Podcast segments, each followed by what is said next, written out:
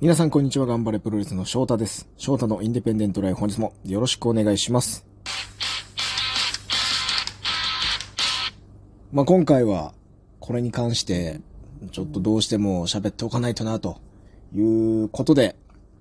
えー、昨日か。昨日記者会見行われましたけども、頑張れプロレス、東京女子プロレス、そして DDT、こちら夏に行われる大田区総合体育館大会に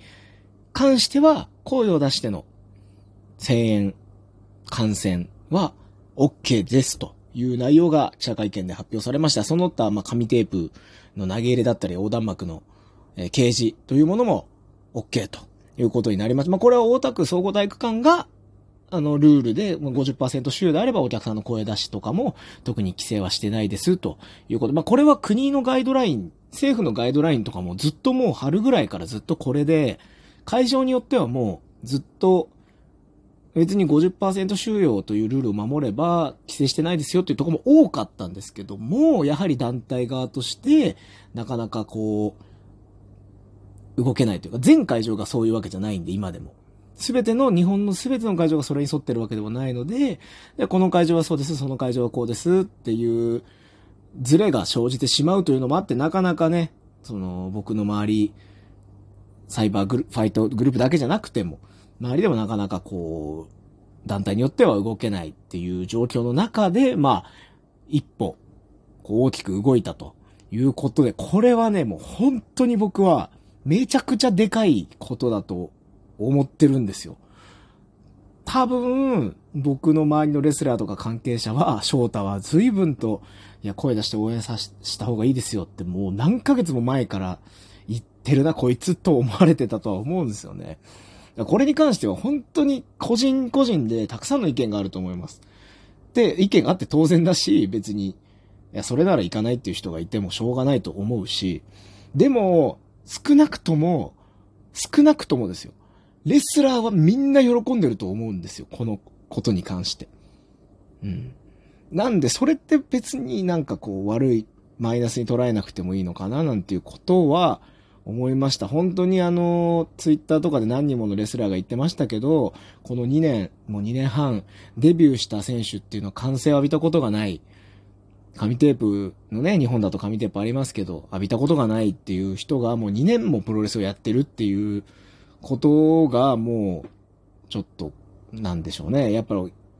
どうしてもこの状況だからしょうがないんですけども、やはり普通ではないんで、ちょっとずつでもいいんで、日本、まあ、その、じゃあ、日本で僕らがね、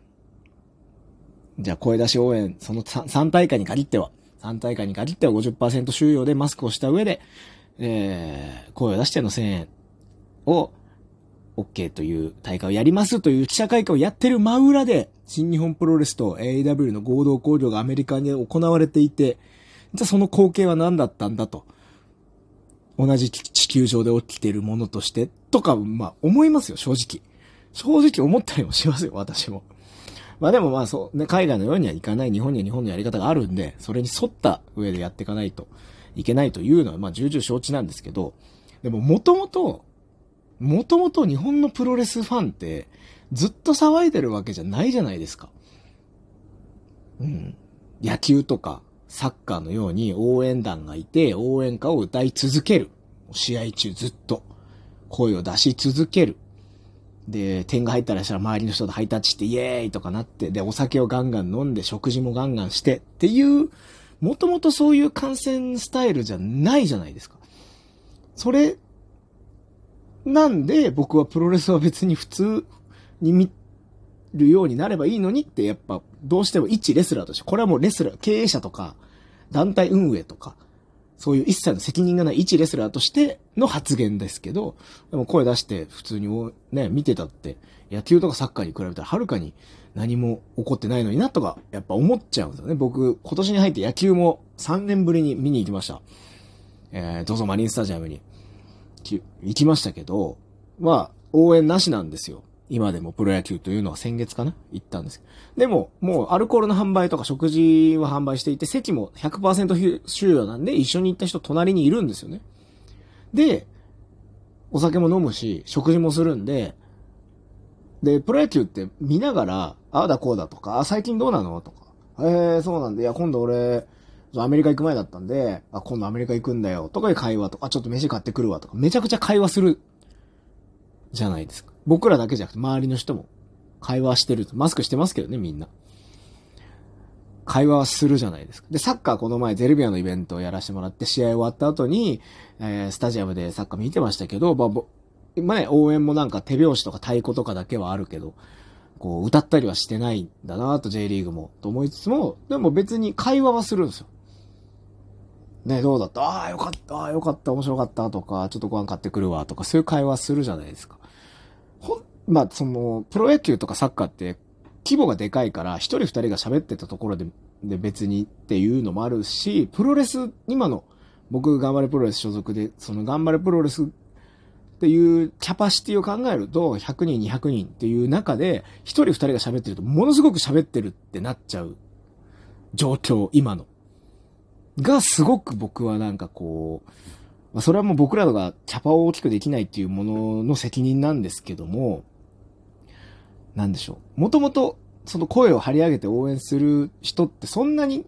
100人200人新規場にいたとして、そんなみんなじゃないと思うんですよ。もともと別にそんなに日本人って。だから、今回声出して応援できますよってバーンってやってるけど、そんなにみんな頑張って声出す必要はないと、僕は、思ってます。普通にしてほしいんですよね。普通。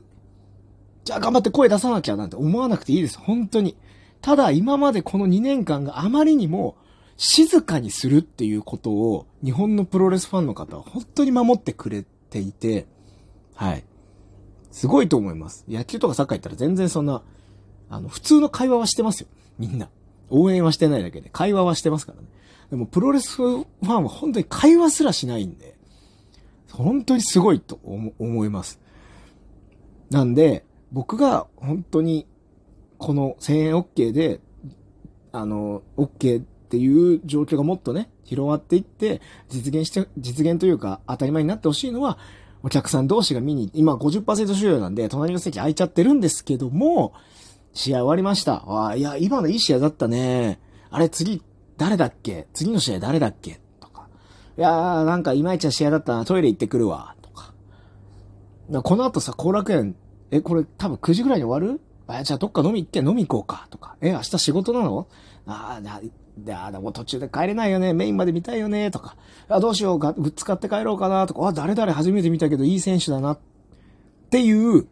お客さん同士の普通の会話を試合見ながらしてもらえればいいなって本当に思います。プロレスってそんなに演劇とか、その、舞台を見るかのような遂行なものじゃないんで、はい。全然、その、もっと庶民的というか、大衆文化であってほしいんで、もう見ながら雑談しててほしいぐらいなんですよ、僕は。そんな集中しないでって思う。アメリカとかほんとそうですからね。全然試合全部見てなくて、なんかあったら、え、何？みたいな。野球とか、アメフトと一緒ですよ。な、え、何、なかったの今みたいな。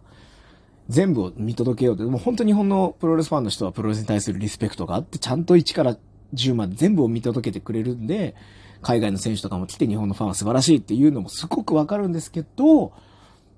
いい意味での肩の力を抜いて、ああ、いい試合だったねとか、いや、面白かったわっていう言葉を普通に発せられる。要は完成が OK っていうことはそういう会話をしてもいいっていうことじゃないですか。